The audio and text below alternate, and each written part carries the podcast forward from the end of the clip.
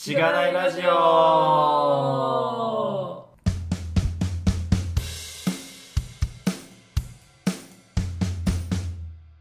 ようございます。おはようございます。おはようございます。今回も前回に引き続きましてゲストの方をすごい急に始まったからちょっと僕の準備ができなかったですけど、お迎えしてお送りしております。ゆうさんです。お願いします。お願いします。おはようございます。ゆうです。よろしくお願いします。はい、お願いします。自己紹介は多分前回したと思うので、B パートだけね、聞く人がどのくらいいるか分かんないですけど、多分いいと思います。はい。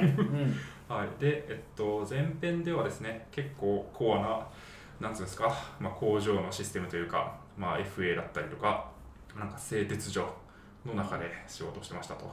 システムを作る仕事をしてましたっていう。どういう難しさがあって、はい、どういう職場でしたと。そうですね。なかなかね、聞ける話じゃないんで、表に出てこないような話を聞けたかなと思うんですけれども、で最後にね、結構その割とこうつらみがあったということを自分で気づいて、退職したっていうところがあったと思うんですけど、その先の話とか、今は結構人材系の会社で IT の研修の講師されてるかなと思うので、その辺の仕事をするに至った経緯だったりとか、その仕事の内容だったりとか聞けるといいかなと思ってますので、よろしくお願いします。お願いします。はい。はい。そしたらポッドキャストの紹介を先にしましょうか。はい。はい。このポッドキャストは SIer の SE から Web 系エンジニアに転職したんだが楽しくて仕方がないラジオ、略してしがないラジオです。題名の通り、SIer から Web 系に転職したパーソナリティのズッキーとガミが近況を話したり、毎回様々なテーマで議論したりする番組です。しがないラジオではフィードバックをツイッターで募集しています。ハッシュタグシャープしがないラジオ、ひらがないしがないカタカナでラジオでツイートしてください。しがないラジオウェブページがあります。しがない .org にアクセスしてみてください。ページ内のフォームからもフィードバックをすることができます。感想を話してほしい話題、改善してほしいことなどつぶやいてもらえると今後のポッドキャストをより良いものにしていけるので、ぜひたくさんのフィードバックをお待ちしています。はい、お待ちしてます。お待ちしてます。はい、じゃあ早速話を聞いてきますか。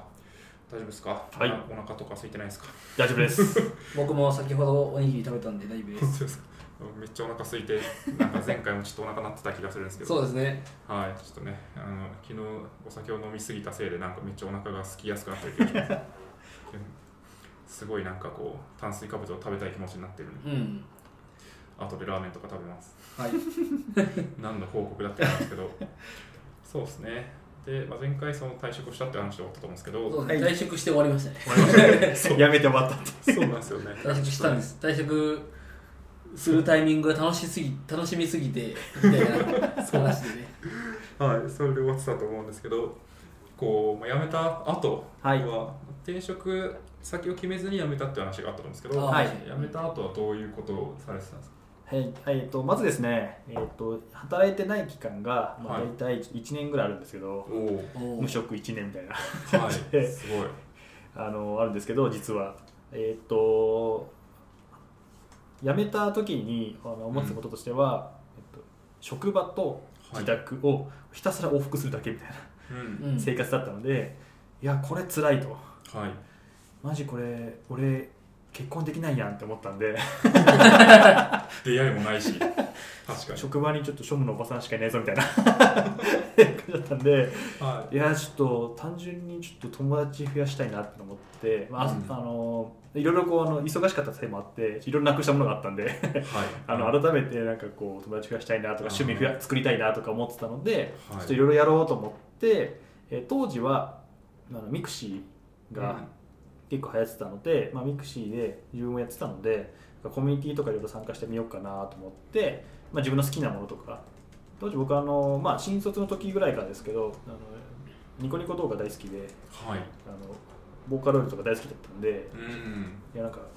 カラオケのオフのコミュニティとか行ってみるかみたいな感じからすごいそれがいきなり出会ってカラオケしますかってなるってことですか。オフのイベントがあってそれにちょっと参加してみようみたいな感じのやつだったんですけど、玉砕ですね玉砕っていうのは楽しくなかった。行っても、特に喋れるわけでもなくみたいな、人見知りも激しかったんで、はいはい、特に喋る勇気もなくみたいな、ポツみたいな、ポツみたいな感じで、いや辛いわみたいな感じだったんですけど、まあたまたま、まあそうオフじゃなくてオンライン上で今交流して、うん、ミクシィ上とかのコンビニでオンライン上で交流していく中で、まあ要はオフで初めましてではなくてオンライン上で知り合ってからじゃあ一緒に遊びましょうよみたいな感じで遊ぶ人がちょっとずつでき始めて、はい、楽しくなってきたみたいな、うん、まあ、それで、まあ元知ってるネット上で知り合った友人と、まあ、オフをするみたいな、カラオケ行こうよみたいな感じのでちょっとずつこうやりだして、はい、でそこで知り合った友達がダーツをやってまして、でダーツやるんだけど誰か一緒にやらないっていうんで、いや俺やったことないけど一緒にやっていいって言って乗っかってダーツをやり始めみたいな。すごい。であとは別の友達とかがなんかボルダリングをやってまして、はい、で、ボルダリングって何ですかみたいなそこから入ってなんかやんないっすもんね。室内でやるロッククライミングみたいな、はい、ですけども、ボルダリングをやってるんでちょっとまあ、当時の僕はとりあえずやってみようと思ってたんでよくわかんないけどちょっと一緒に連れてってって言って、やってみたりとか。確かに時間もありますしね。あ、そうそうそうなんですよ無職だったんで確かにいつでも行けるみたいないつでも合わせるよみたいな感じで確かにそうなると誘いやすいし誘われやすいしというかあ、そうそうそうそう。結構平日の休みとかに平日休みの友達とかいたんで、はい、そこに一緒に行ったりとか、うん、はい、行ったりとかしてましたね。であとは人狼、はい、リアル人狼の方ですね、うん、たまたま世間的にもテレビとかで、はい、人狼が流行ってた時期があって、ね、ちょっとこうブーム的なのが来たタイミングもあったんですけど、うん、僕もともと人狼は知ってて、はい、僕多分20歳くらいの時に人狼 BBS っていうのを知ってまして、へー、まあ、BBS って言い方ももう面白いですけど掲示板的なはいそうです。本当にリアルタイムなんですよね、うん、人狼なので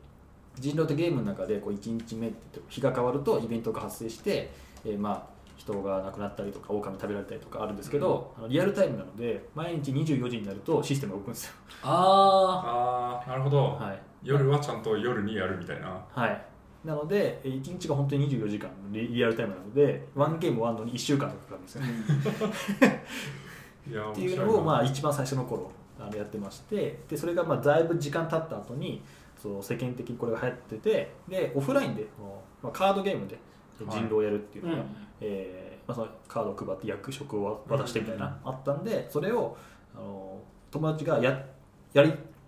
りだして面白いよってやりだして、でそこにいや俺知ってるよみたいな、はい、感じでゲームマスター GM できる人が少なかったんで、うん、いやじゃあ俺やるよっていうことでルール知ってるからみたいな感じで、はい、そこに乗っかってやり始めて、いや人狼面白いっつって遊んでたのも結構あったりしましたね、うんうん、なるほど。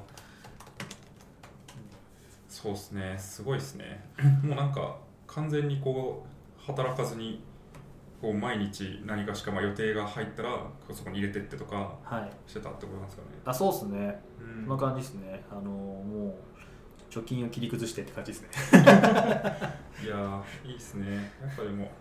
失ったものを取り戻すために、あ、そうそうそう、結構そこにこうやってました。プライオリティ上げてやってたと、ね、やってましたね。なんかその友達がたまたままた別の経由で知り合った友達が、うん、テニスの先生をやっててコーチやってて、はい、で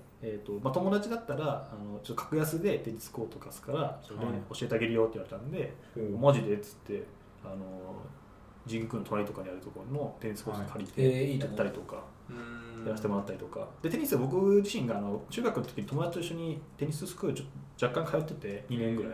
ちょっとやってたんで、それもあってやりたいなと思ってやったりとか、はい、ちなみにこの時に久しぶりにやりすぎて腰を痛めたっていうエピソードがあるんですけどまあまあそれはまあ今日は置いといて中学の時と同じ動きをしようとするとあれみたいな、はい、初めて腰の治療を受けましたっていうのがまああるんですけど、まあ、それは置いといてすごいいろいろ。あとはフットサルとか。そうですね、僕はサッカーはもともと見るの好きで、そうですよね、まあ、日韓ワールドカップぐらい2002年ぐらいからずっとサッカーファンなんですけども、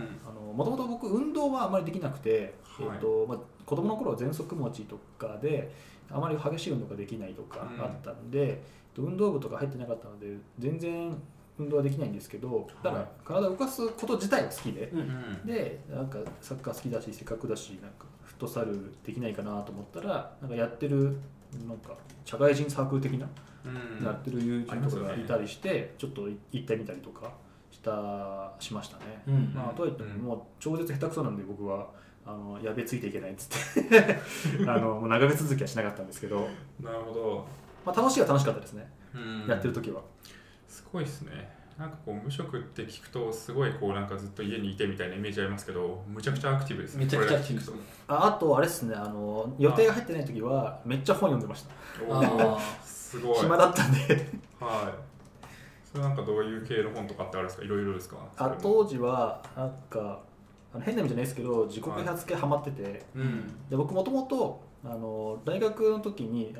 たまたま見つけた今は結構有名ですけど結城優先生って方が当時まだ、あんま知られてない子だと思うんですけどはい、セクシー心理学みたいなホームページがあって事実3割嘘7割くらいのなんかこうエピソードを書いてるブログみたいなのがあって当時でその話が面白くてで心理学系の話好きなんですよ僕、うん、大学でも単位欲しさに心理学取ってたりとかしてるんですけど、はい、心理学とか好きだったんでその心の動きとか好き で心理学の本を読んだりとかあとはそこから発展して心ってなんだって言った時にいや精神が作っていくものだってことでまあ、精子そしてから精子って何なのかって時に心は脳みそが作り出すものだってことで、うん、脳科学の方にちょっと本を読んだりとかして独学ですけど、はい、興味持ってじゃあ脳って誰が作ってるの何が作ってるんだっていうといや脳は口にしたものが出来上がるってことで、はいなんか食べ物とかの、うんまあ、ちょっと専門的ではないですけども、はい、食べ物のちょっと勉強したりとか、うん、どうやって栄養がいいとか栄養学はちょっといかないですけども、うん、こういうのが栄養いいよとかっていうのはなんか自分で調べたりとかして、はいまあ、なんか面白いなつながりがあって面白いなっていうので、はい、自分で調べたりとか、はいうん、でやっぱその大きかったのは友達が全然できなかったんですよ最初の方、はい、なのでその自分コミュニケーション超下手だなって思ってて、うん、人見知りするしみたいな、はい、でこれをなんとかしたいって思いが強くて、うん、なんかそういう風に変わりたいって思いが強かったんですよね。なんでそこら辺をなんかこう本読んだりとかいうのをしてちょっと自分なりにあれこれやったりとかして、はいいろいろやってたっていうのがありますね。うん、はい、いいっすね。なんか大体こう本を読んでも実際それを実践してなんかそれをこう形にするのって難しいと思うんですけど、はい、実際なんかコミュニケーションをなんとかしたいもっとよくできるようにしたいって思って本を読んで実践して、はいはいこう本を読んでよかったってなりました。結構あなりました。あすごく変わったなっていう自覚があってそれすごく自分の中でもはい、今でもちょっとすごいなって自分でも思うんですけど俺変わったなっていう自覚はありますね。そうなんですね。ちなみになんか一番変わったなと思うところどこですか？コミュニケーションのなんか取り方のポイントとか。でもはいまあ、メンタル的なところもそうなんですけど、はい、多責思考をしなくなったっていうのが強いかなっていうのは全てはまあ自分のせいだよねっていう自分に責任があるから自分がそれを選んだんだよねっていう考え方ができるようになったっていうのが大きくて、うまくいかないのも自分のせいだし自分が改善すれば良くなるしっていう考えが、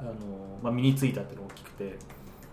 からうまくするためにどうしようかなみたいなこういう風に話そうかなとかいろいろあるんですけど、まあ、土台はそこの部分ですかね。そこのメンタルがついたっていうのが大きいかなと、はいはい、読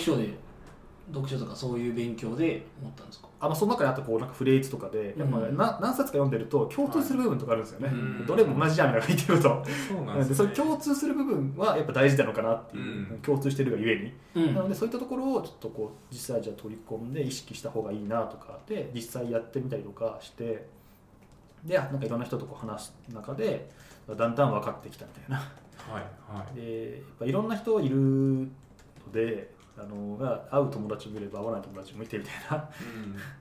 な、うん、途中までよかったけどなんか途中からなんか突然気が合わなくなった人とか、うん、なんかちょっとしたことがきっかけでなんかこう疎遠になってしまったとかあるんですけど、なんかその中でこう身についなんかこうした方がいいのかなみたいな、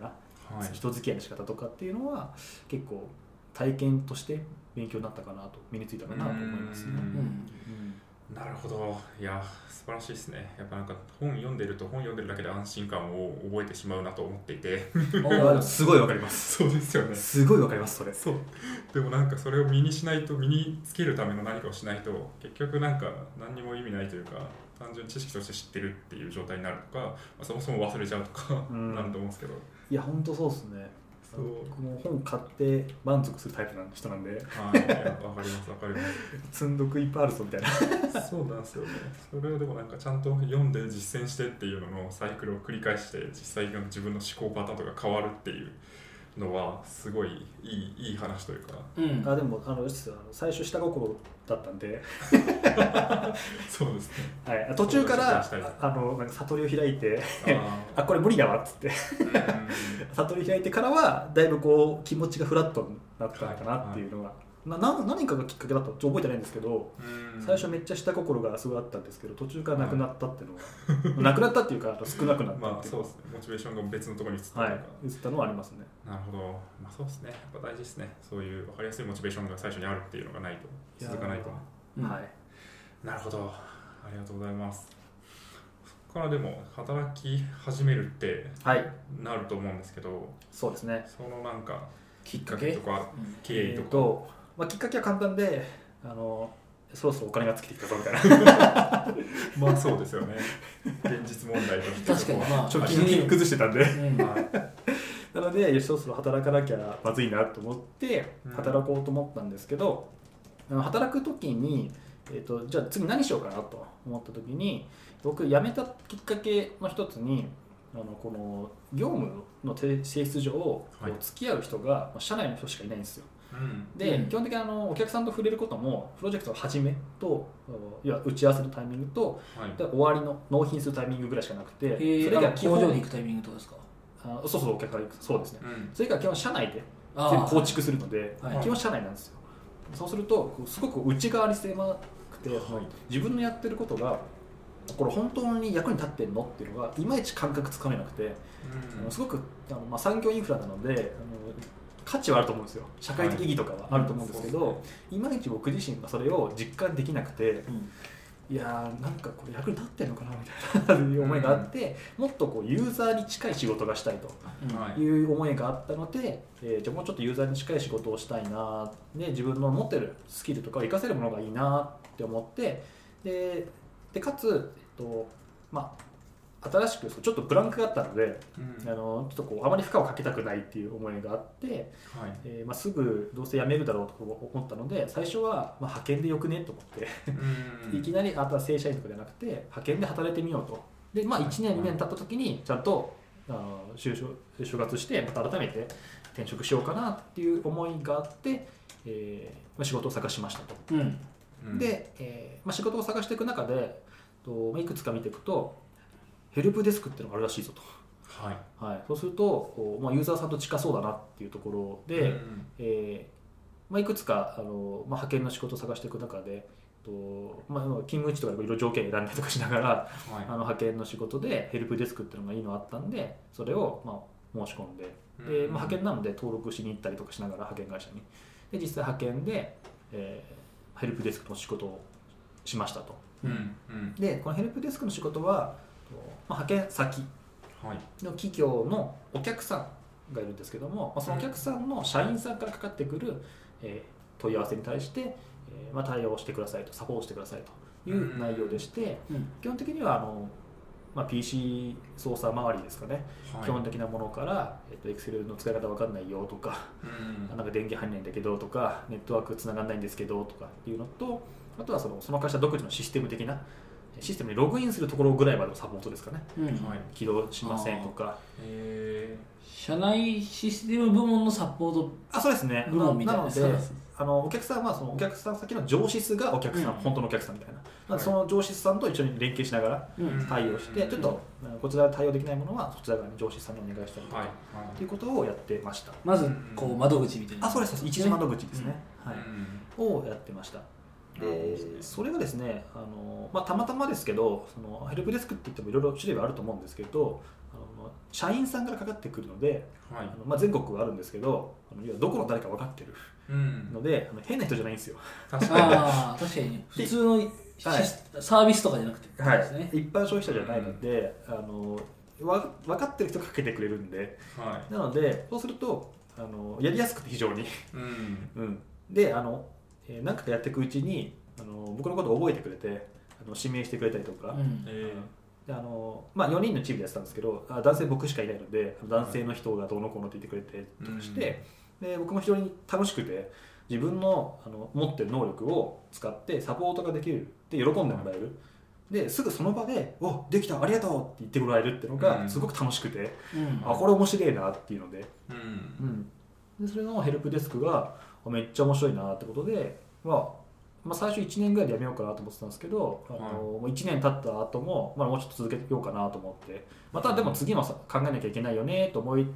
てた感じだったんですね、うん、なので、まあ、もう1年ぐらい2年ぐらいはやろうかなと思ってたのが、まあ、ヘルプデスクの。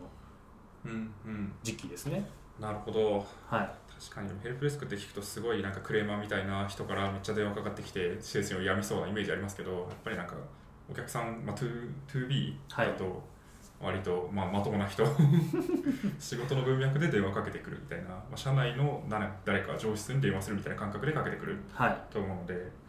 まあ、それすごいいいですよね。いいとこ取りというかまあまあその働く側からしたらねそうそう、うん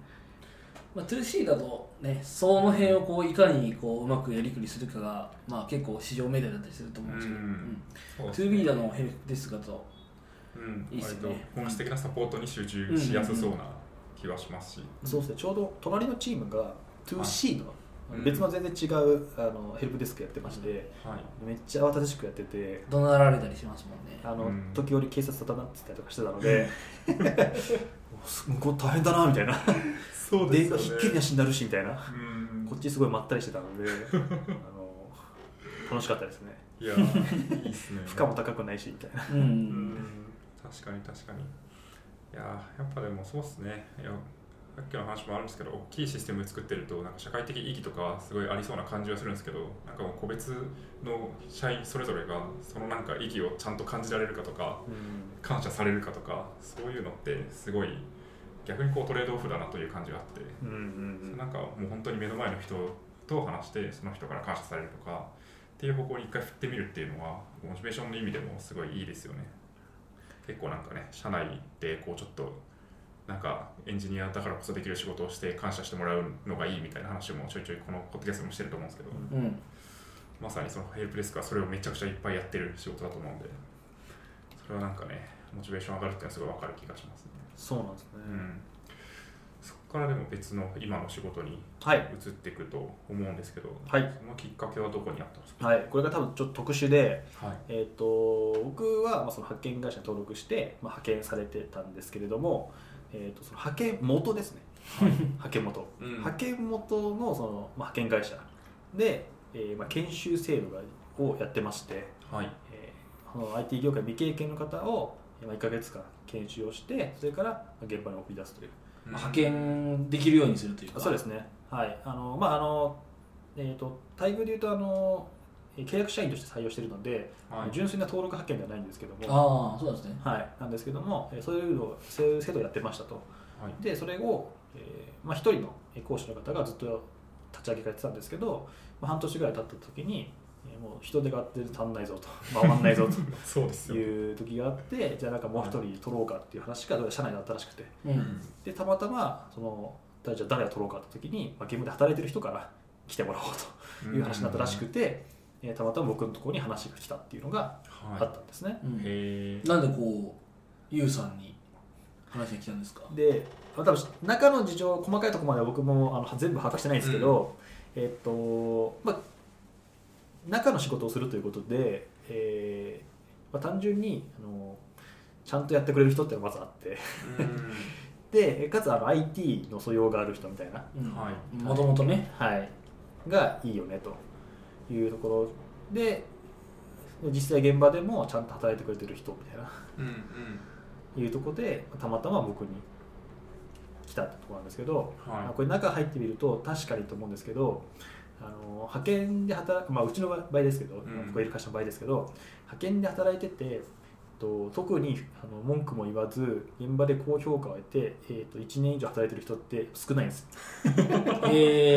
まあ大体少ないです。すぐ辞めちゃうとか少ないんですよマジで。そんなにこう、知識がなくてすごい仕事うまくいかないとかそういう人はいっぱいいるかもしれないけどなかなかいないですね。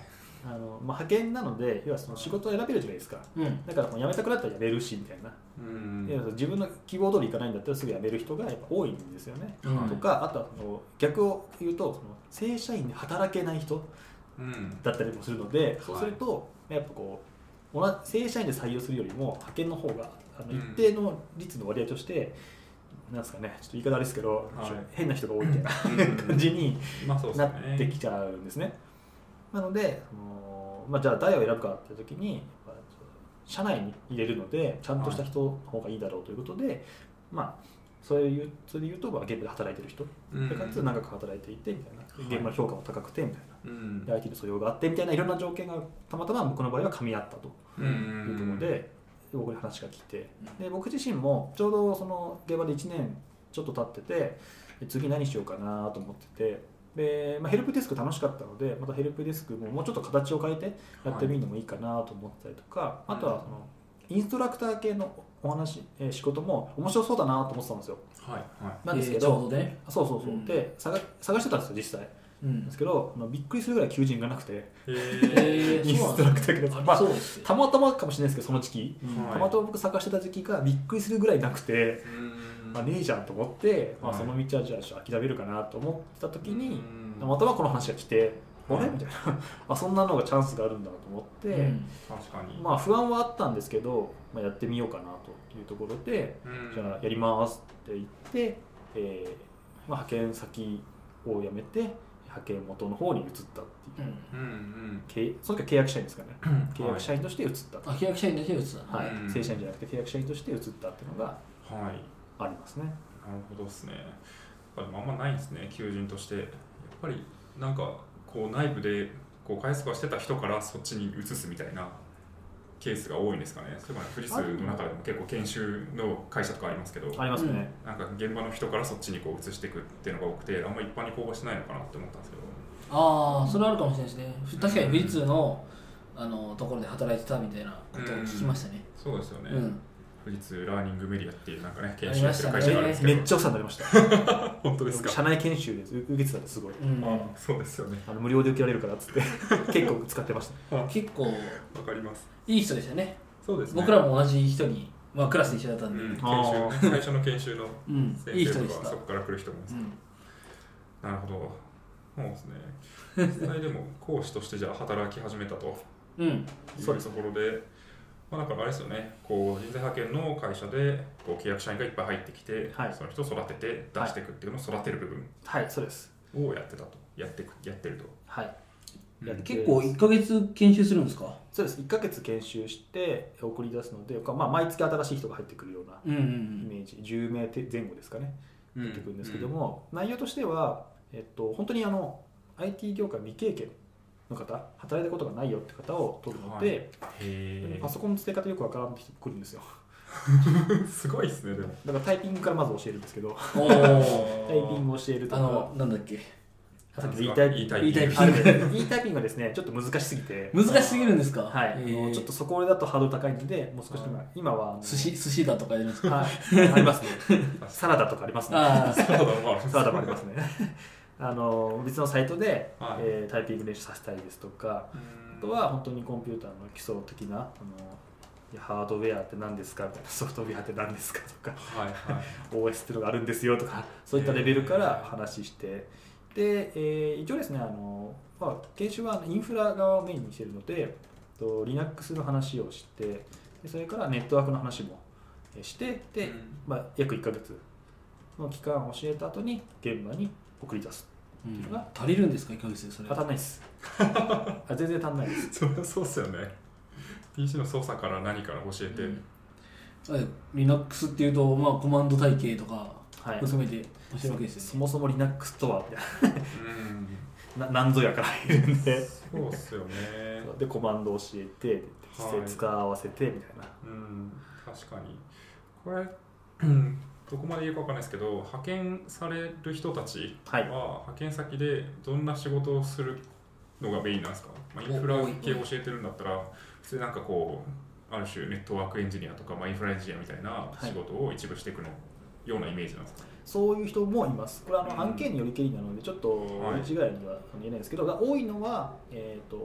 まあ、運用系ですかね。システムのまず監視とか、はい、運用保守とかそっち側よりの仕事が多いですね。データセンターとかに行って、あ、そうです、はい、とか、あとは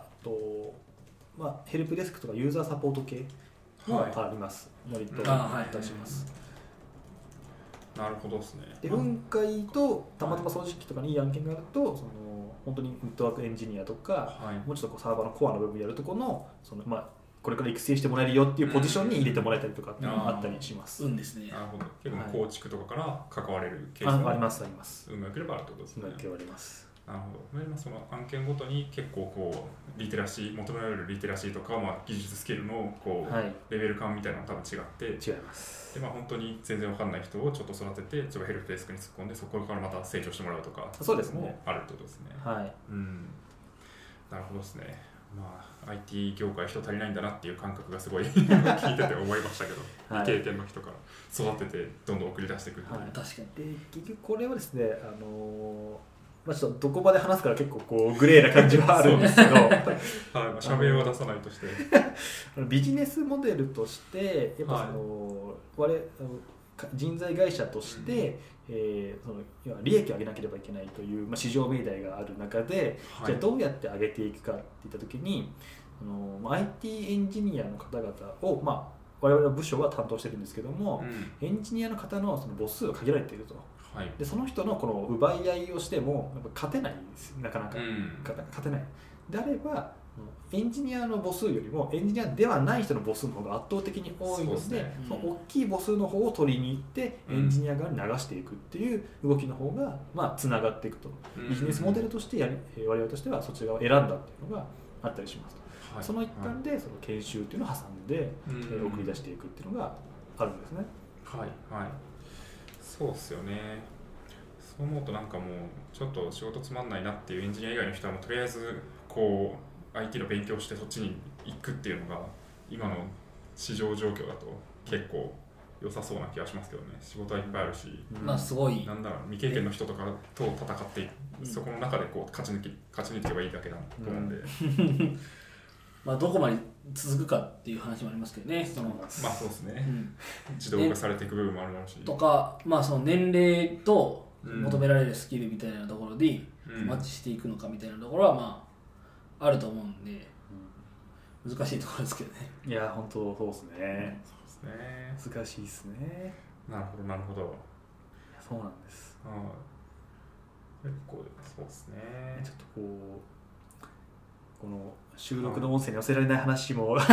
一応あるんでしたい話とかあるんですけど、まあどこまで載せていいのかなってちょっと今探りながら話しておりますけども。そうですね。なかなか難しそうですよね。確かに。まああんまねこう。深い話はいずれイベントとかでとか飲み会とかでぐらいでいいと思いますけどね。ぜひお酒の場であれば結構な話をしたいなってなりますけど。そうですね。ちょっと気になるのはこれも喋っていいか分かんないですけど、派遣会社と SIer の違いみたいなのって、はい、あんまり僕分かんなかったんですけど。確かにそうですね。そうですね。よく言われる話であるんですけども、まあ、平たく言うと、まあ、委託か派遣かっていう違いなんですけども、いや指示系統が違う。はい、SIer の場合は、まあ、いわゆる、まあ、SIer っていう、まあ、法的なものはないですけども、はいまあ、準委員とか請負とかだと指示系統、指揮者が自社にあると、うんうん、そうですね。なので自社からこれやってくださいあれやってくださいって言わなければいけない、はい、けど派遣の場合は派遣先の人が指揮命令権あるので、うんうんうん、だから指示もらうと、うん、どういうことかっていうと派遣会社からすると派遣をするっていうことは、要は業務の内容が分かんなくてもいいんですね。要は現場の人が教えてくれるから、うんうん、なので派遣会社からするとこっち側は自分たちは全然よく分かんなくても、うん、人だけ送ればなんとかなるっていう、はいうんうん、でも SIer とかの場合は何かあった時のトラブルは自社で面倒見ないといけないので、うんうん、自社にスキルがないとできないんですよ、うんはいはい、なので派遣と SIer は近くて、なので今派遣、うちは派遣なので、はい、とりあえず人だけ送って、うん、で、現場の人にお客様から、指示をもらって仕事をするというのがメインなんですね、うん、でこれは本当に何も分かんなくてもできて簡単にうちの営業とかは、まあ、IT 分かんないんですよ、逆に分かんなくていいっていうスタンスなんですね。分かっちゃうと逆にその変なこう先入観が入っちゃうので、分かんなくていいってことで、あとはもう現場にお任せするっていう。でもこれってだんだん今時代が変わってきていて、派遣法が変わったりとかあったりして、だんだんこの派遣だけだと厳しい状況になってきて、うちも SIer 的な委託とかをやらなければいけないっていう、まあ、時代に来てはいるんですけども、ちょっとそこが今どうやって取り組もうかっていうところで、まあ、課題として会社として課題として今抱えてるっていうのがあったりしますね。なるほど、なるほどですね。やっぱ SIer の方が案件として取れる案件が多くなるってことなんですかね。はい、ちょっと細かい話すると、例えば、ちょっと全部の会社ではないですけど、うちの場合ちょっと大手さんが多いので、大手さんの話なんですけど、やっぱその派遣って人を出しますと言った時に、うちはその派遣で出して派遣用の金額でお金をもらうんですけど、はい、社内的にお客さんの社内的に言うと、新しい人が来た時に自動的に、コストとしてその教育費とかがオンされるらしいんですよ、はい、そうすると結局普通に1人中途採用してるのと変わらないじゃんみたいな、なっちゃうんですよ。そうすると社内的にもあんまりこうメリットがないっていう、はい、そうかそうか、それをだともうコストじゃなくてその金額ドンって決まるので、その方がお客さん的には安くなるから助かるんですよ、任せたいんですよ、こっち側に、委託とか任せたいんですけど、委託をこっちやるってことは責任こっちで全部やらなきゃいけないので、結構なリスクがあるんですよね教育できる人がいないといけないし、何かトラブルがあった時にこちらが対応しないといけないとかいうのがあったりするんで、かなりリスクが高い、ただ利益が高いですよ、利益率高いんですよね、委託とかの方が。なので SIer の方が利益率儲かりはするんですけど、リスク非常に高いということで、そこのバランスをどうやって取っていくかというところが今、うちの会社としても課題はあったりしますね。なるほどですね。確かに。からまあそうですね。受け入れる側としては SIer の会社側になるべく責任をこう押し付けられるような感じにこうできるから、そっちの方がいい、そうですね。こういいし、SIer 的にもそれで案件が取りやすくなる。ただまあ結構。自分たちでハンドルにしなきゃいけないから結構大変だよねっていう話があって、今どんどんこの同じ、お客さんでもだんだん今委託の方に変わっていってて、なんかその派遣じゃなくて委託でやってくださいって言われるんですけど、いやうちができるかどうかって感じで、派遣で何人か入ってるけど、じゃあこれをもうちょっと人数増やして委託のチームでやってくださいみたいな、なった時にじゃあそれが本当にできるのかみたいなうちとしてでそれをできないって言ってしまうと、じゃあ2人の派遣もじゃあもう切るねみたいな話になってくると、委託できるのを探すからってなっちゃうと、お客さんを失ってしまうので、そこをじゃあどうやってこうバランスを取ってやっていくかっていうところが非常に難しいところではありますね。確かに難しいですね。事業のこう難易度としては1個上がる感じですね。急に上がるので、派遣から SIer とか委託。そうなんです。そうなので今ちょうどその委託を少しこうやり始めていて、でその時にそのサポートを僕が担当してたんですけども、いやまあ慣れてないので、僕自身は経験がなかったので、まあいろいろこうトラブルとかあったりとかして、でそっち側にこうパワーを持っていかれるみたいな、そうすると社内の業務が進まないみたいな、あったりして、そうっすよね、いやこれきついなみたいな自分の本来の業務が全然進まないとか取り組めないとか、これどうしたものかなみたいな、課題もあったりしますね。ちょっと一個聞いてみたいのは、その派遣、実際その講師になる前は派遣でいろいろ行かれて、ヘルプデスクで入られてたわけじゃないですか、1個の現場ですけど、だからその派遣で、自分がその派遣とかその、現場に入る側としたら、その SIer としてのこれ委託で派遣されるのか、その派遣されるのかっていうのって、どう違うもんなんですかね。それで言いますと、すごくざっくり言っちゃうと、派遣で行く場合はもう言われたことをやってください。で委託の場合は自分で考えてやってくださいみたいなに近い感じなんですね。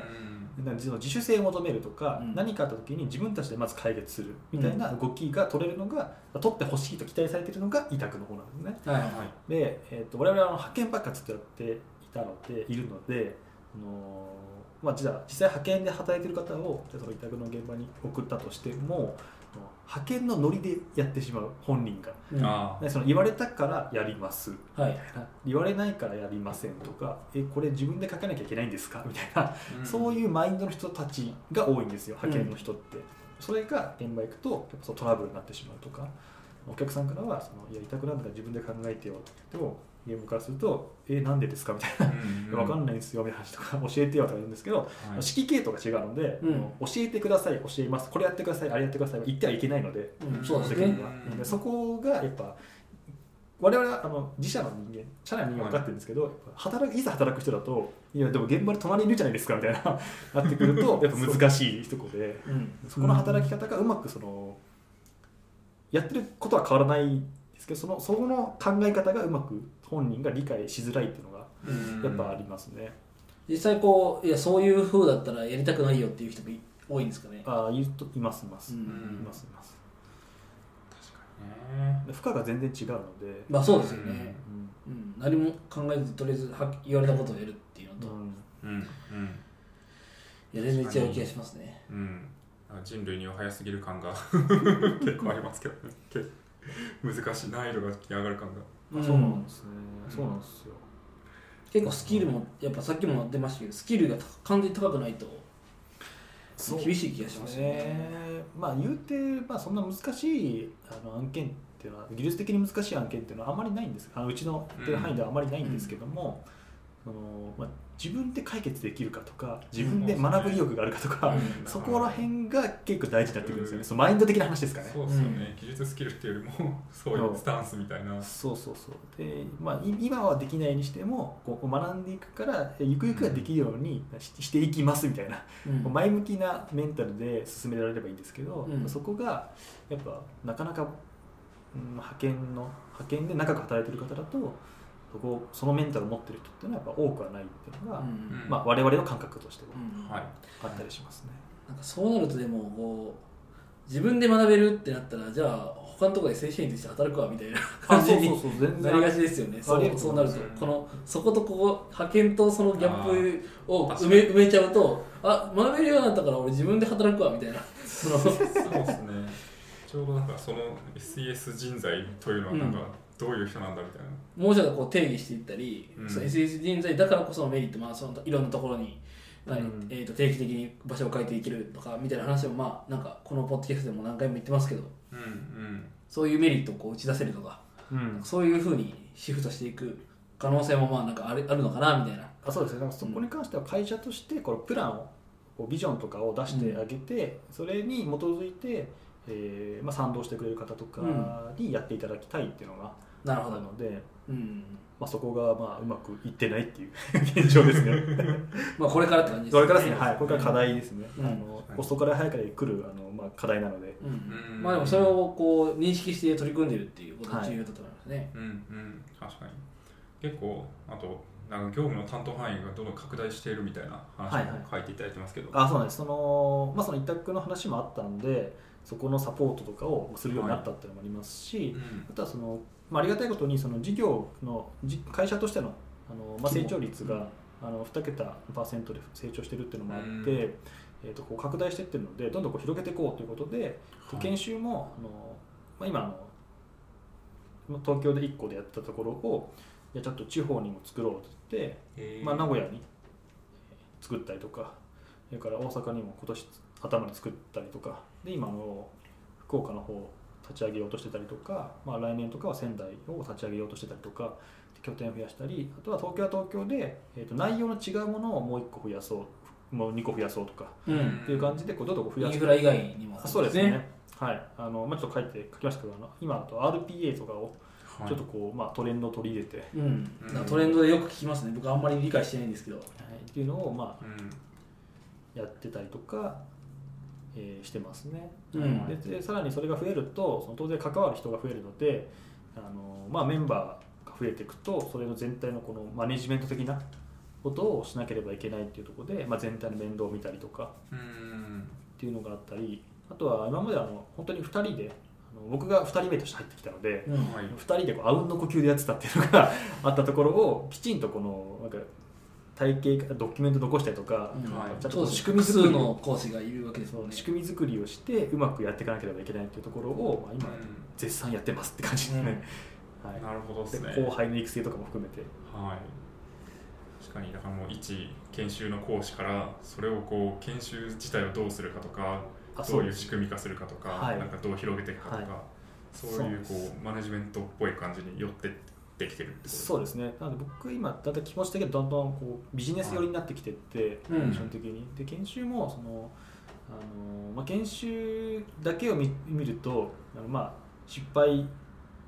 するっていうか、まあ、失敗した過去がありましてまあ、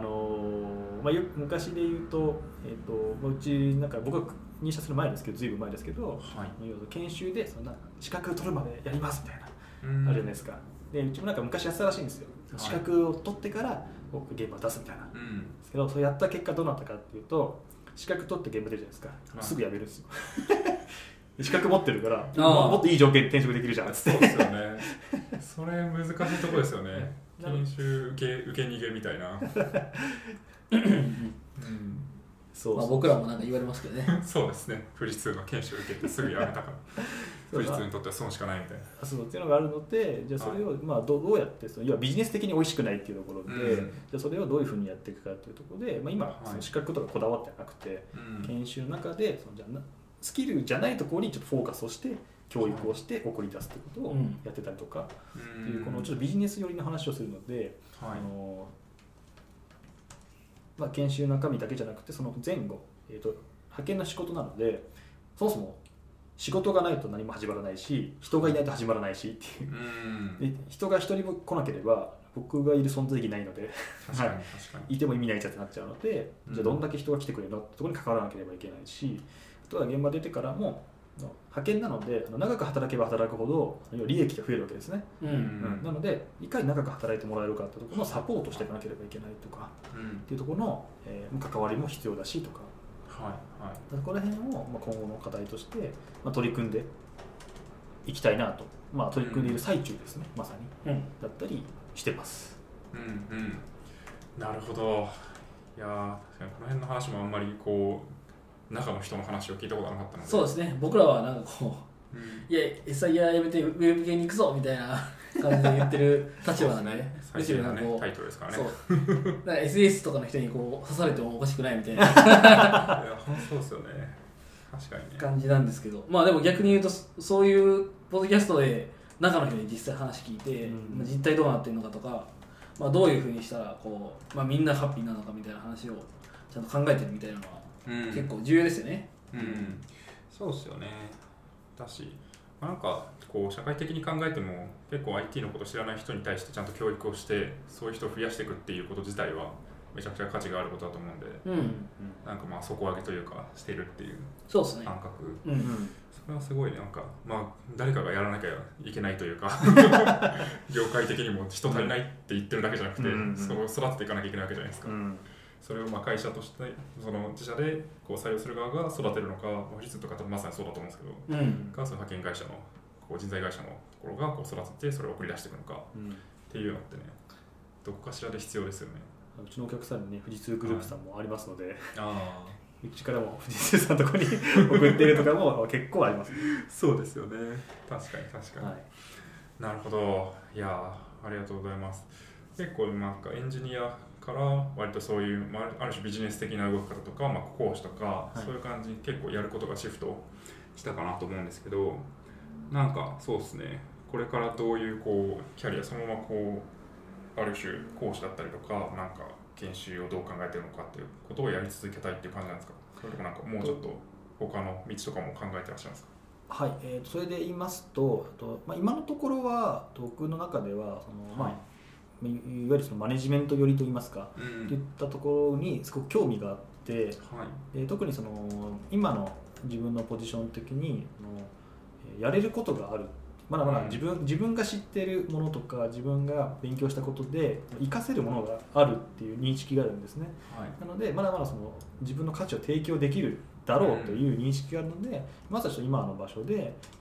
自分の持ってるものを提供していきたい、良くしていきたいっていうのがあったりしますと。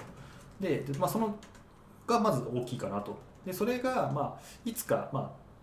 わる時が来るかもしれませんけども、その時は、ちょっと別のとこに移るのもありかなくらいには思ってるんですけど、ちょっとそこら辺は不確定が多いですね。で、そもそも、その思いに至った経緯っていうのがあって、はい、先ほど言ったように僕研修の講師をずっとやってたので1ヶ月単位なんですね、うん、なので毎月、月初に入社していただいてで教育してで、1ヶ月終わって翌月また入社していただいてで教育してってやっていくと毎月同じことやってるんですよ、はい、確かに、うん、人は変わるんでちょっとこの気持ち的になんかこういろんな人と関われるから楽しいっちゃ楽しいんですけど、うん、やってることがこうルーチンなんですルーチン枠的な、うん、時に最初の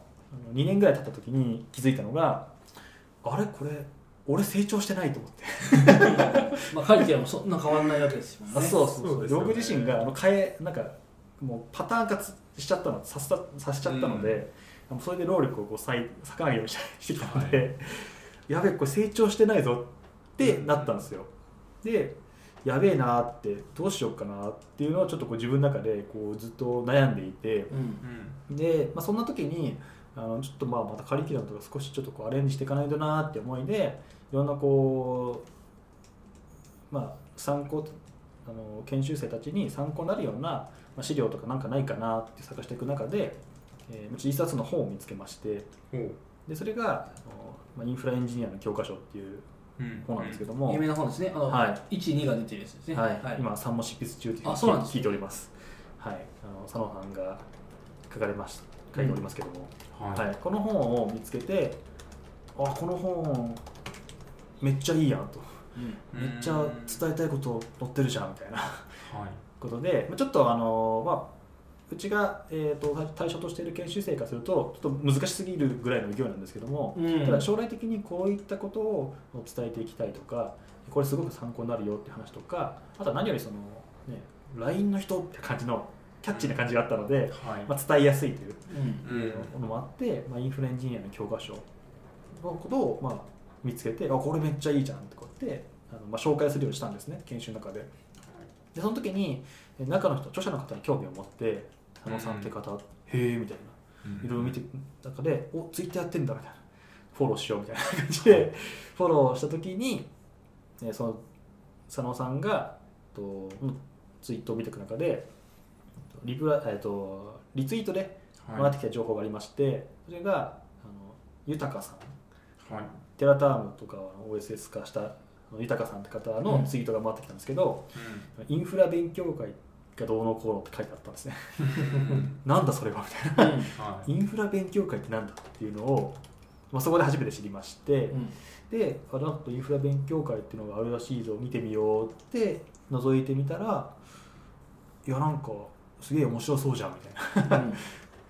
ていうのを知って、でそっからインフラ勉強会実際その存在知ってから実際中見るまでの間は 2,3 ヶ月あるんですけど、はい存在を知って中見てインフラ勉強会こんなにオンラインで学ぶ場があるんだみたいな、うん、でそこで話をしてるのを聞いた時にセッションやったのを聞いた時に面白いなと、うん、めっちゃ面白いなとこれすごいやと思ってそこで、社外のところでいろいろ新しいことを学ぶっていうことの楽しさに気づいて、うん、これめっちゃおもろいって言ってインフラ勉強会をどっぷり使って、はい、めっちゃいろいろ学んで関係ないことは全部とりあえず聞こうみたいなすごい勢いで学んですごい楽しいってなって、うん、でそれを徐々にじゃあその業務の中に取り組んでいけないかなみたいなことをこうやっていって、でその中の過程で先ほど言いましたけどちょっと事業が拡大していったので体制が変わっていったということでこうメンバーが増えるぞとチーム単体だったのがチームになるぞちょっとマネジメントしなきゃみたいなことが生まれてきて、でその時期にたまたま僕が認識したのが沢渡あまねさん、はいはい、が、ドラクエに学ぶチームマネジメントという本を出してたりとかあとは、まあ、問題地図シリーズでいうとマネージャーの問題地図っていう本ですとかっていうのをちょうど出版しておりまして、いやこれめっちゃ勉強になるみたいな、ちょうど今欲しかった情報だみたいな感じでドハマりしまして、でかつその沢渡さん自身が非エンジニアの方向けに本を書いてたりするので、うんまあ、言葉の使い方が非常に優しかったりですとかいうのがあって、とっつきやすかったんですね。何がしか僕の会社は人材会社なので、はい、IT 会社ではないので、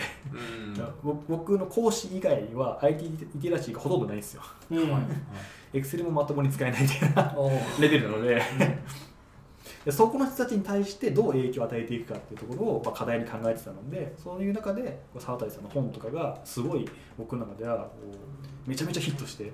いやこれすげえわみたいな、うん、こうチーム作りとか業務改善とかいうところに関してすごく興味を持って、でそれを学んで、じゃあそれを実際に業務取り組んでいこうというところを今まさに やり始めたので、話もつながるんですけど、はい、今の場所に関して今の自分の業務に関してやれることがまだあるはずだということを思っていて、もっとやっていきたいというモチベーションがあるんですね、はいはい、これ本当にもうチーム作りを 今まさにやり始めて、でいろいろ課題もあってなかなかうまくいってないんですけど本当に本とかも本当なんか見ながら、はい、これちょっと実践して一個一個やっていこうみたいなことを実際やってるし、それをもう価値をもっと提供していきたいなっていうのを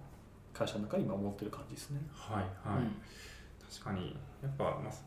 沢渡葵さんとかも結構言ってるのがなんか IT エンジニアのすごいなんかこう脈々と受け継がれたこうチームどうするかとか開発どうするかとかそういうノウハウっていうのがめちゃくちゃこういっぱいあって、それでもこう非 IT の現場だったりとか非エンジニアの人たち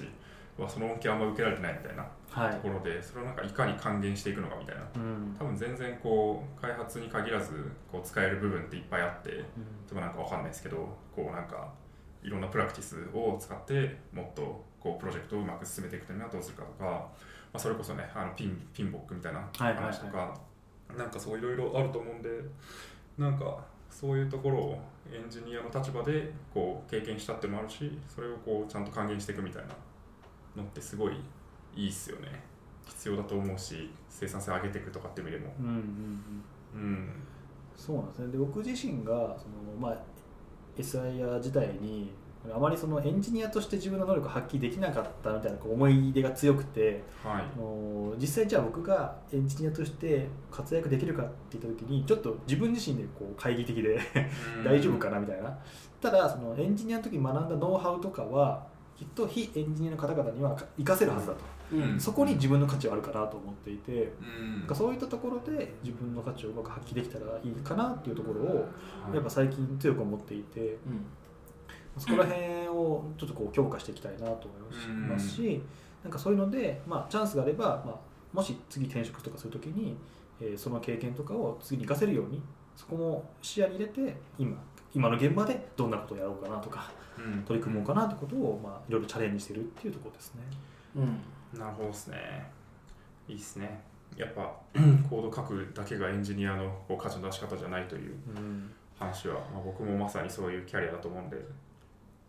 分かりますって感じですね。全然コード書いてないですからね、うん、そうですよね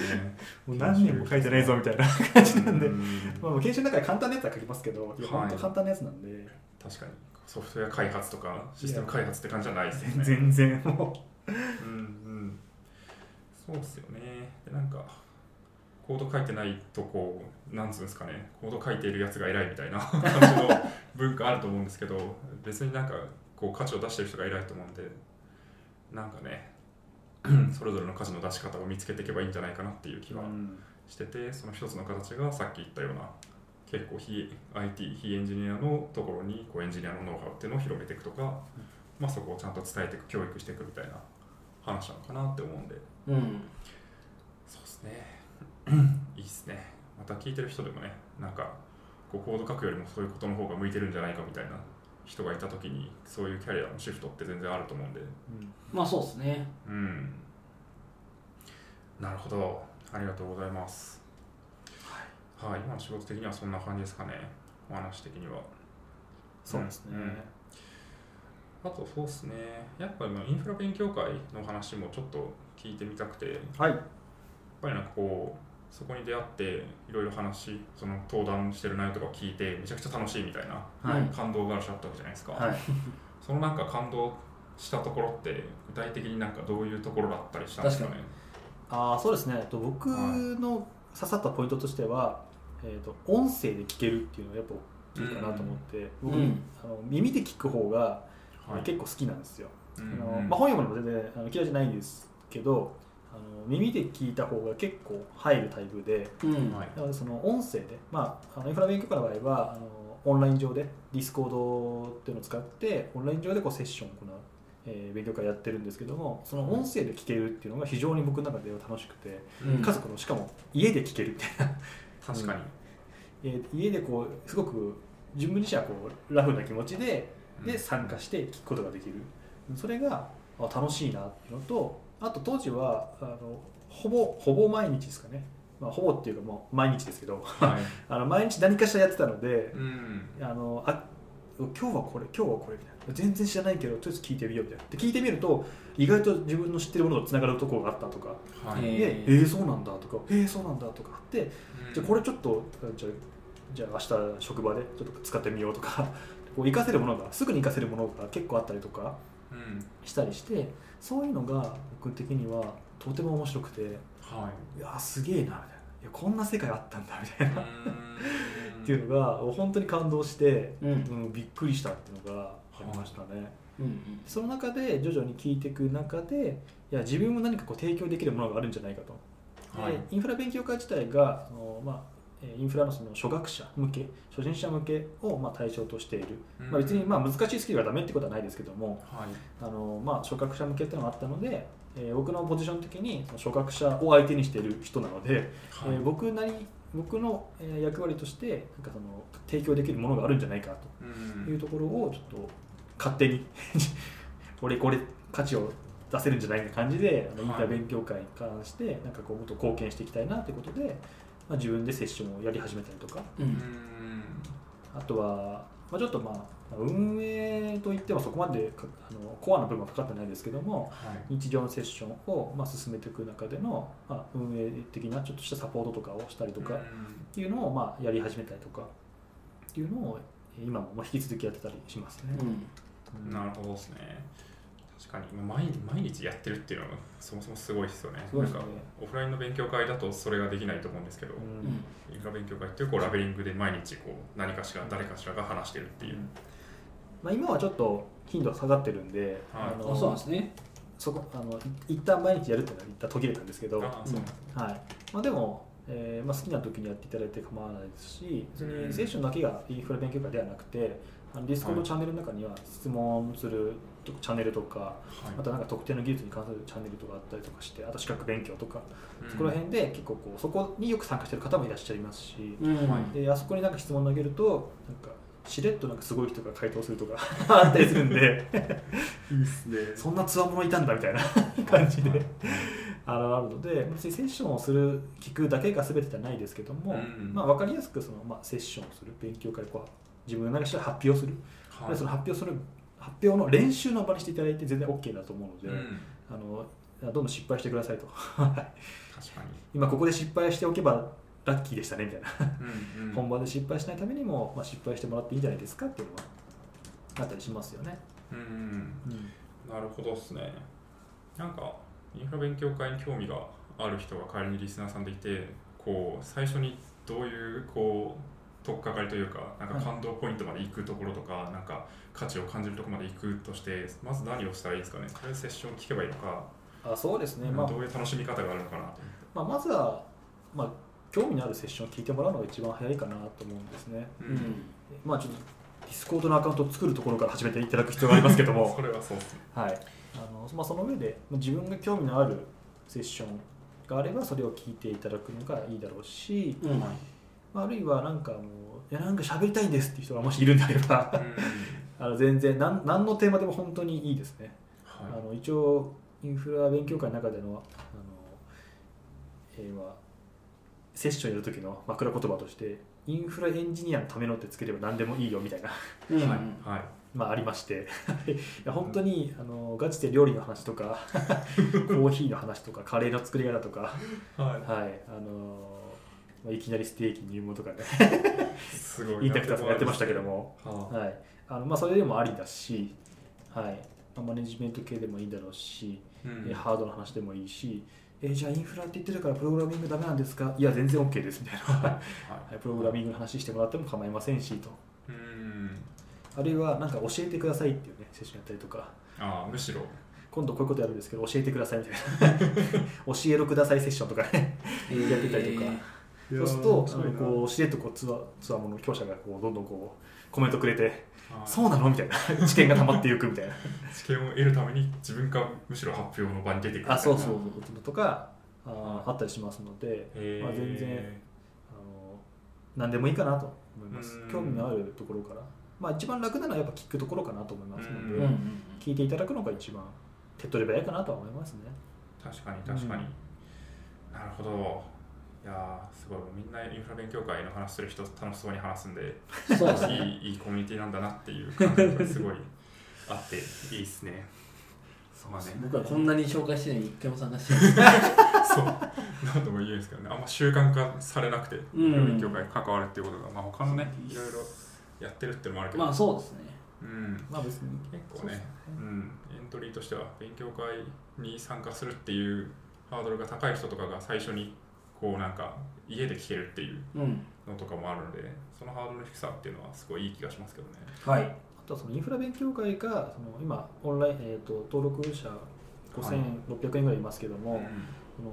このオンラインでの勉強会っていうやり方を一回確立したので、はい、そのやり方を他の勉強会が真似して、うん、今まではオフしかなかった勉強会がオンラインでもやり始めたとかいうのがあったりするので、はい、やっぱそこも大きいのかなって影響力として、うんうん、なので今までこの地方でなんか小島にやってたのがオンラインでやり始めたとか、はい、うん、パイオニア的な存在なんですねにちょっとなったのかなっていう気がしますので、うんうん、なんか勉強会から離れていた方も改めてかつて自分が参加していた勉強会とかが形を変えてオンラインでやってる可能性もあったりするので、まあ、もう一回探してもらったりとかすると、うん、まあいいの関わる機会がもしかしたらあったりするかなというところで、まあ、別に、ね、インフラ勉強会が全てじゃないので、まあ、きっかけにしてもらえればいいかなと思いますし、うんうん、全然それをうまく活用してもらえればいいかなと思うので、そうですよね。確かになんかいろんな、ね、忙しくなったとか、 なんか子供ができたとか、 なんかそういういろんな事情で勉強会から離れてた人が、うん、別になんかオンラインだったら聞けるよねとか参加できるよねってなるのは割と裾野としては広がるしいいですよね。なるほど、ありがとうございます、はい、あとはそうですね、ポッドキャストの話します。そうですね、そうですね、うん、うん、はい、まあ、さっき音声で聞けるっていうのがインフラ勉強会の感動ポイントの一つだっていう話があったんですけど、はい、そうですね、そこも若干つながってるのかなと思っていて、こうそこまでゆうかねラジオっていうポッドキャストを、はい、まあ、かねさんというね人とやってると思うんですけど、はい、それはなんかやっている理由とか、まあ、なんかやり始めたきっかけとか、はい、どのあたりにあったんですか。まずはきっかけとしましては、もともとかねさんがやっていたポッドキャストの、はい、まあ、お仕事 AM とかがありまして、うん、はい、まあ、それを、まあ、やってますよ、やってる人ですよっていう話を、まあ、ちょっとかねさんと初めて出会った時に、はい、自己紹介なんかそれを聞いて、うん、あ、そんなのやってるんだみたいな、そのお仕事界隈の人っていう表現を、まあ、してますけれどもそうですね、その僕の中でその人材業界働いてきて、ちょっとこうエンジニア寄りみたいな時に、人材業界で働く人みたいな人に出会ったことがなくて、ああ、お、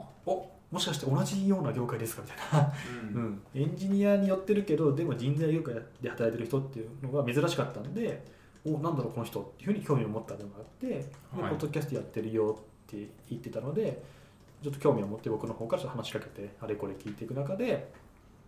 あ、なんかポッドキャストで発信すると面白いなみたいな。うん、で僕ですね、文章を書くのがいやマジダメでブログとか全然ダメで、うん、書けないし続かないしみたいな、あ、そうなんですね、文字のアウトプット超下手くそなんですよツイッターすら下手くそでその代わりでも喋るのは結構できるんですよ、うん、はい、なので喋る方が楽だなっていう、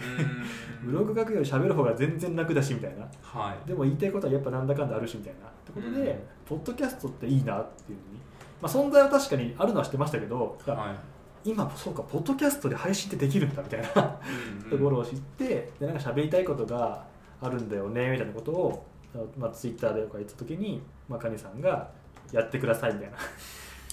やってくださいって言ってきたんで、さすが一人はきついんで一緒にやってくださいって言ったら、まあ、じゃあいいよってことでじゃあお願いしますっていうので始まったっていうのが最初のきっかけで、はい、で、なるほどですね、やることはじゃあ決まったぞと、うんはい、で次はどんな内容にするみたいな、はい、ところから入って、で、まあ、名前もそうですし、どんな内容をコンセプトにしていくかっていうところも、まあ、一緒に話をして、で基本的にはまあ、そこまでゆうかねラジオはまあ、僕が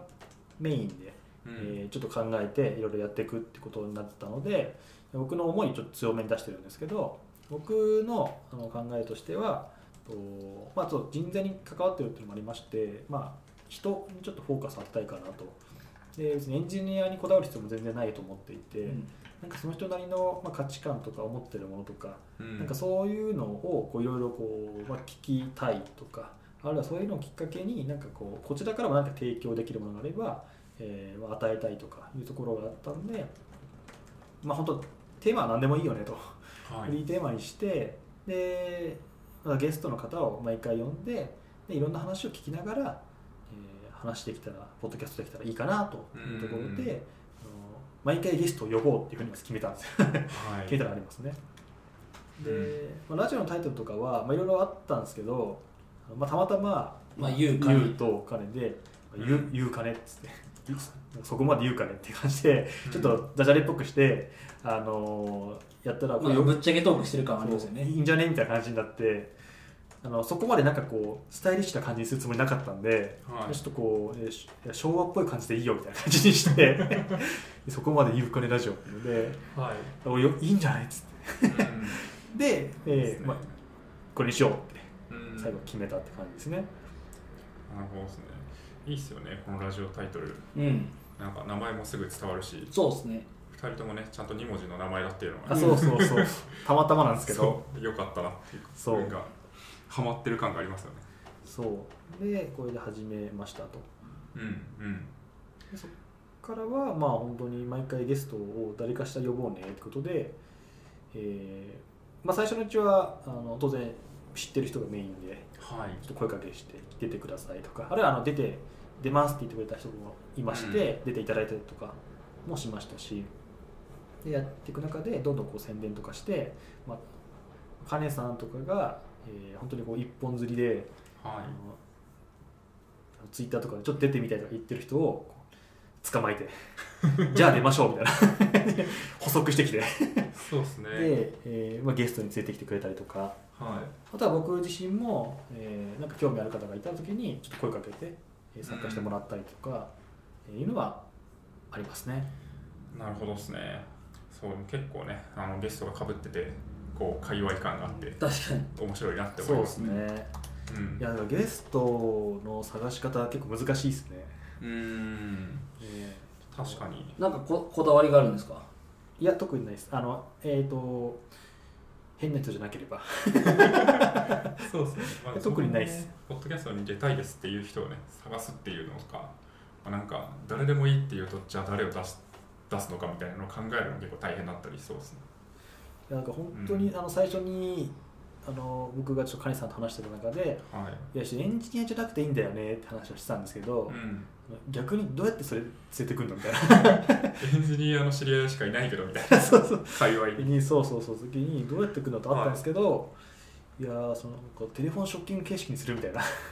とかもあったんですけど、はい、まあ一応今はまあ宣伝とかしていく中で、まあ、興味があればとかどっかなんかイベントとか行った時に話した時に興味があった、うん、じゃあその話ポッドキャストしてくださいよとか、はい、っていうのを言ったりとかで来ていただくことが多かったりですね、うんはい、なるほどですね。すごいでもしがないラジオにも出た人でいうと、まあ、港川さんとか、はい、沢渡山根さんもさっき話出ましたけど、はい、が出たりとかしてて、はい、いいですね。すごいなんかビッグネームを呼べてる感がだし港川さんは、はいインフラ勉強会の1周年記念イベントの時に、うんゲストで登壇していただいたんですね。でその僕らも一応運営側の方で、はい、入ってたんですけども、うん、打ち上げの時に、ちょっと名刺渡させてくださいと日本語が言えなかった、はいはい、ちょっとバーッと渡して港川さんが「あラジオやってるんですね」って言ってそうなんですよ」って「毎回ゲスト呼んでるんです」って言って「はい、ぜひ呼んでください」っていうその社交辞令を僕は本気にしたっていういや大事ですよ、うん、僕は本気にして「はい、ぜひお願いします」って言って呼ぶっていうまあ正しいですよね。そうですよね。DM して来ていただいて言いましたよね改めて大丈夫ですかってそうですね。本気にしていいですかってめっちゃわかりますね。あれは本当に来ていただいて、はい、でお話ししてうん、まあ、時期的に技術書店が近かった時期だったので、まあ、そこのお話が多かったんですけども、はい、とかしたりとかあとはまあ直近だと沢渡さんなんかは、うん、僕の方からぜひお願いしますということで、はいまあ、何より沢渡さんだったのでちょっと僕がちょっとチャレンジという意味でちょっと収録の場所をちょっとダム際どうですかみたいなあなんか言ってましたね、はい、ツイッターで見た気がしますけどお話ししたらちょっと快諾していただきましてはい、はい、ダム際で収録をするためだけにちょっと静岡に遠征を行ってきたりとかすごいもうなんかコストかけてるコストがすごい確かにそれに対する1日がかりですかねそうですよね1日がかりでちょっと行ってきましたね。すごい一応ね解説すると沢渡あまりさんっていう人はダムが好きでね、はい、ダム際ダムのそばでよく仕事をしてるっていうのをよく言ってるんですけどね、はい、ダム際ノマドワーカーとして名高いそう第一人者なんですけど、はい、ダム際のノマドワーカーそれをねこう受けてダム際で収録したっていう回が上がってると。はいなるほど。いやいいっすねいいっすね。確かになんかそういうアウトプットというかインフラ勉強会とかもそうですし、まあ、ポッドキャストとかもそうだと思うんですけどそういうなんかアウトプットを自分でするようになったっていうところがあると思っててそれをなんか、まあ、今までどうしてもその仕事でなんか教えるとあったと思うんですけどパブリックな場でそういうことをするっていうので変わっていったこととかなんかありますかとかつながりが増えていったとか。そうですねやっぱつながり増えたのはきかなと思いますし、うん、自分でその特にインフラ勉強会に関してはなんか、はい毎月なんか何かしらセッションしようって自分らが決めて、はい、やってたので、うん、まあなんかやべえそろそろ迫ってきてるぞってなったらなんかひねり出してやったりとかしてたんですけど、はい、でもやるとやっぱりいろんな意見がもらえたりとかして学べることもとても多かったですし。業務に生かせるようになったっていうのが大きいなっていうのもありましたし、やっぱこう外の世界を知ることができたっていうのは大きいなっていうことで、うんはい、よりその自分の価値に気がつけたかなっていうのは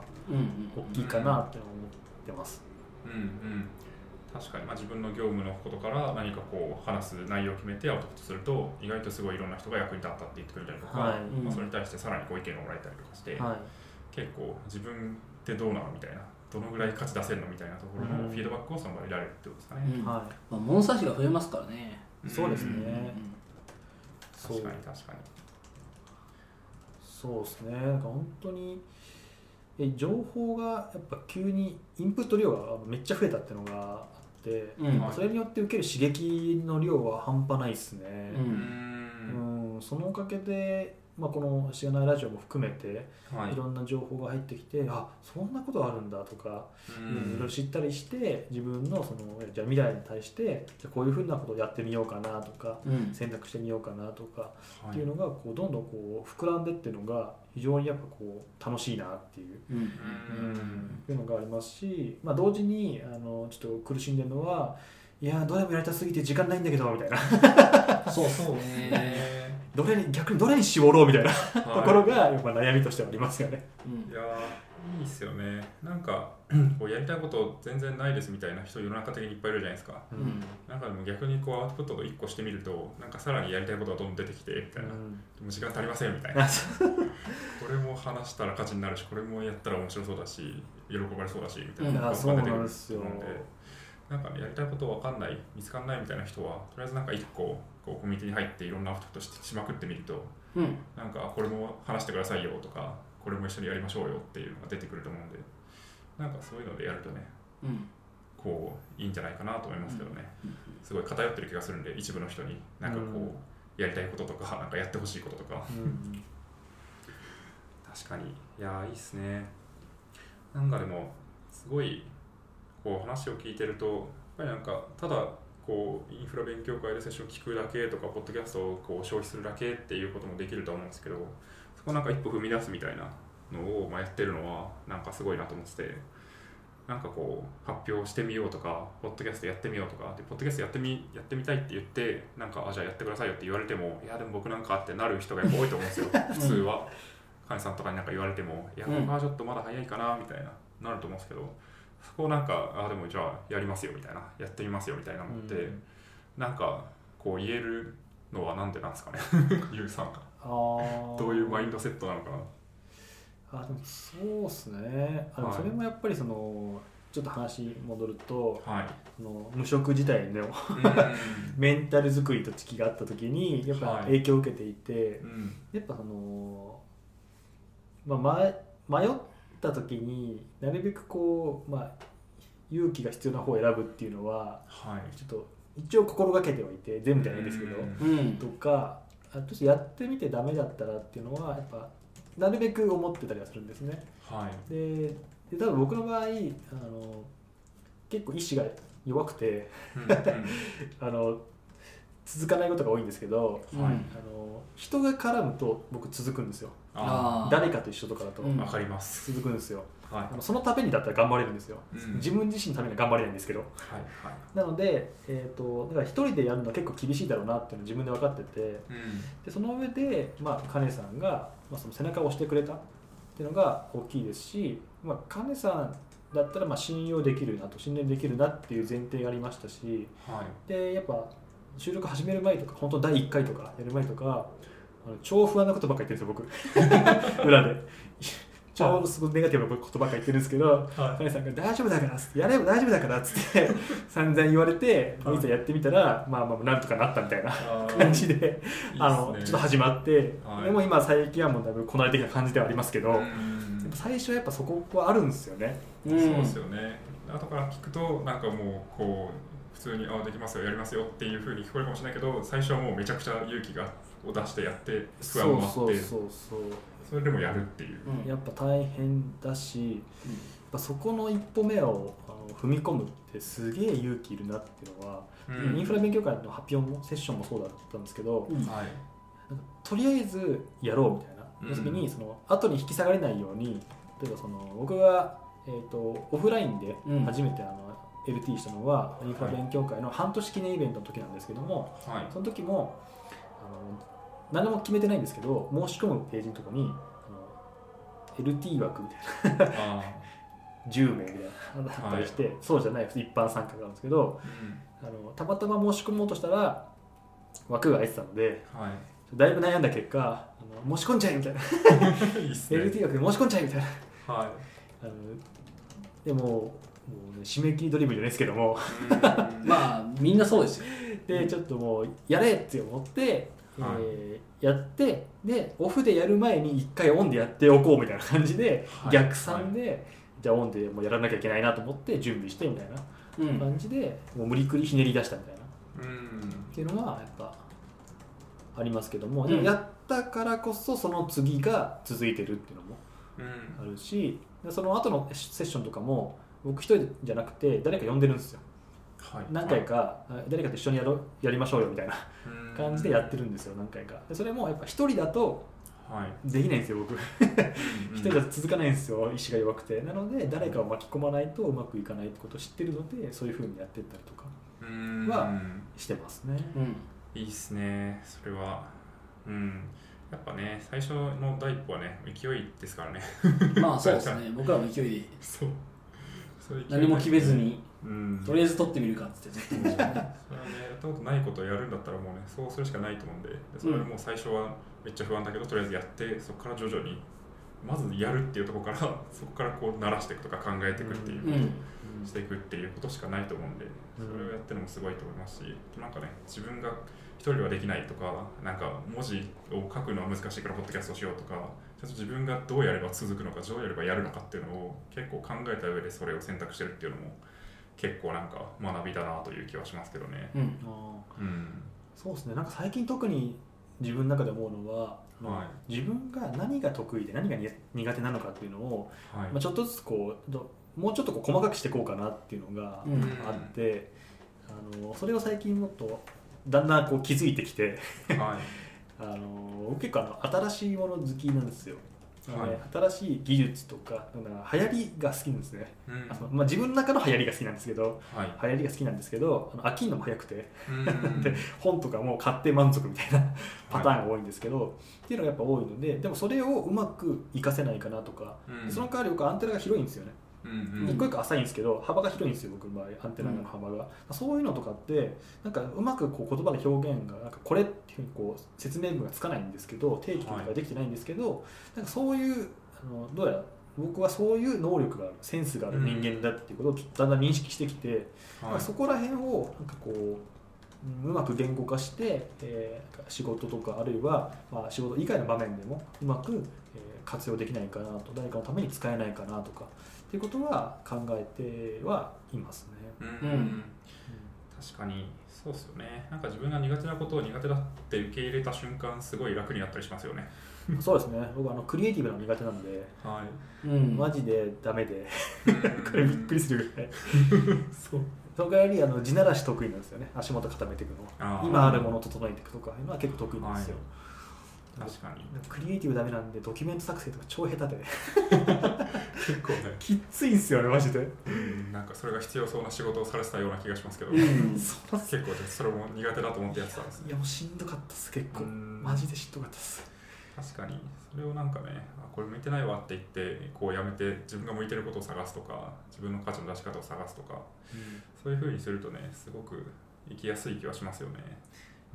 うん。でもそれも本当にやっぱいろんな人と会ったから自分が見えてきたっていうのもありますよね、うんうんうん、あ、この人これめっちゃ得意なんだとか、はい、あ、この人これめっちゃ苦手なんだとか、うん、逆にあ、相対的に見てあ、自分はこれ得意なんだって気づけるみたいな、はいはい、あ、これって自分は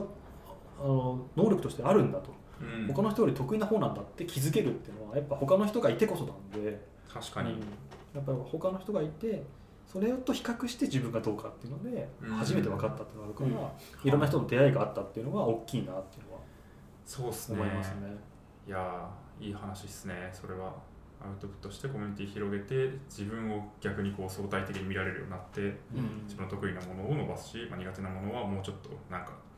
こうそれがダメージにならないような感じで価値を出していくためにどうすればいいか考える、カバーどうすればカバーできるか考えるっていう、うんうん、なるほど。いや、はい、いい話聞けたので、はい、しまった感も出たし、そうですね、はいはいはい、なんか大丈夫ですか、話したりないこととか。あ、大丈夫です、はい、結構お話しさせていただきました。そうですね、はい、がっつり聞けた気がします。じゃあ一回締めていきましょうか。はい、しがないラジオではフィードバックをツイッターで募集しています。ハッシュタグシャープしがないラジオ、ひらがないしがないカタカナでラジオでツイートしてください。しがないラジオウェブページがあります。しがない .org にアクセスしてみてください。ページ内のフォームからもフィードバックをすることができます。感想、話してほしい話題、改善してほしいことなどつぶやいてもらえると今後のポッドキャストをより良いものにしていけるので、ぜひたくさんのフィードバックをお待ちしています。はい、お待ちしています。お待ちしてます。最後に告知などあればお願いします。はい、改めてではありますが、そこまでゆうかねラジオというラジオをかねさんと一緒にやっておりますので、まあ、ぜひ聞いてほしいなと思います、はい、またゲストもですねお待ちしておりますので、はい、ぜひぜひフリーテーマなんで何でもいいです。なんか喋りたいよみたいなのがあれば別に趣味の話でもいいですし、仕事の話でもいいですし、何か話したいことがあれば、まあ、どんどん話していただきたいかなと思いますし、まあ、宣伝も含めて全然 OK なので、はい、なんか話したいことがある方はぜひゲスト参加したいですと言っていただければ助かります、うんうん、はいはい、あともう一個は先ほども出てきましたけどインフラ勉強会についてですね。インフラ勉強会はオンラインの本当にコミュニティとして、まあ、日本最大級って書いてますけども、はい、歌ってますけども、もう5000人以上の方が参加しているものでして、本当にですね僕はいいことずくめでいろんなことを学んだかなと、はい、でコミュニティの運営の話も含めてですけども、うんうん、本当にいろんなことを学ばせていただいて勉強になるなと思うので、ぜひですねうまく活用してほしいかなと思うんですね、うんはい、あなたにとってインフラ勉強会をうまく活用してほしいかなと、は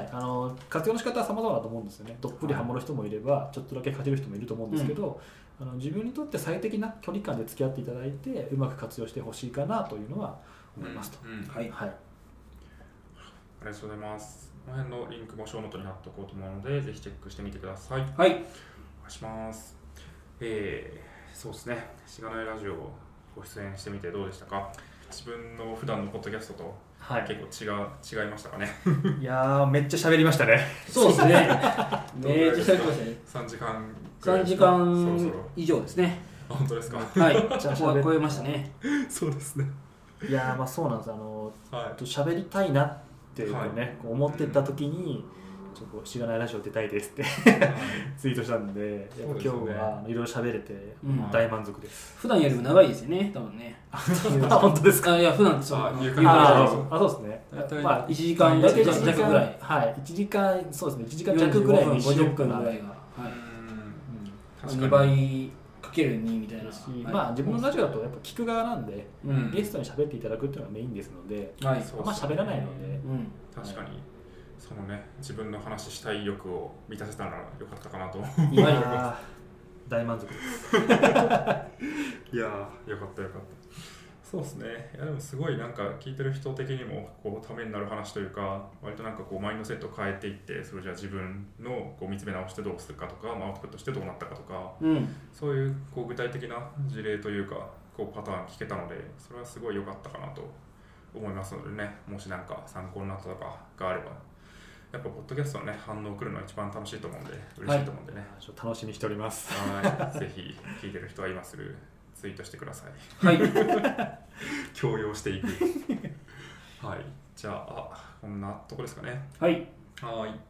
そしたら SP66 の B は前回に続きまして、ゆうさんをゲストにお迎えしてお送りしました。2回に引き続きありがとうございました。ありがとうございました。ありがとうございました。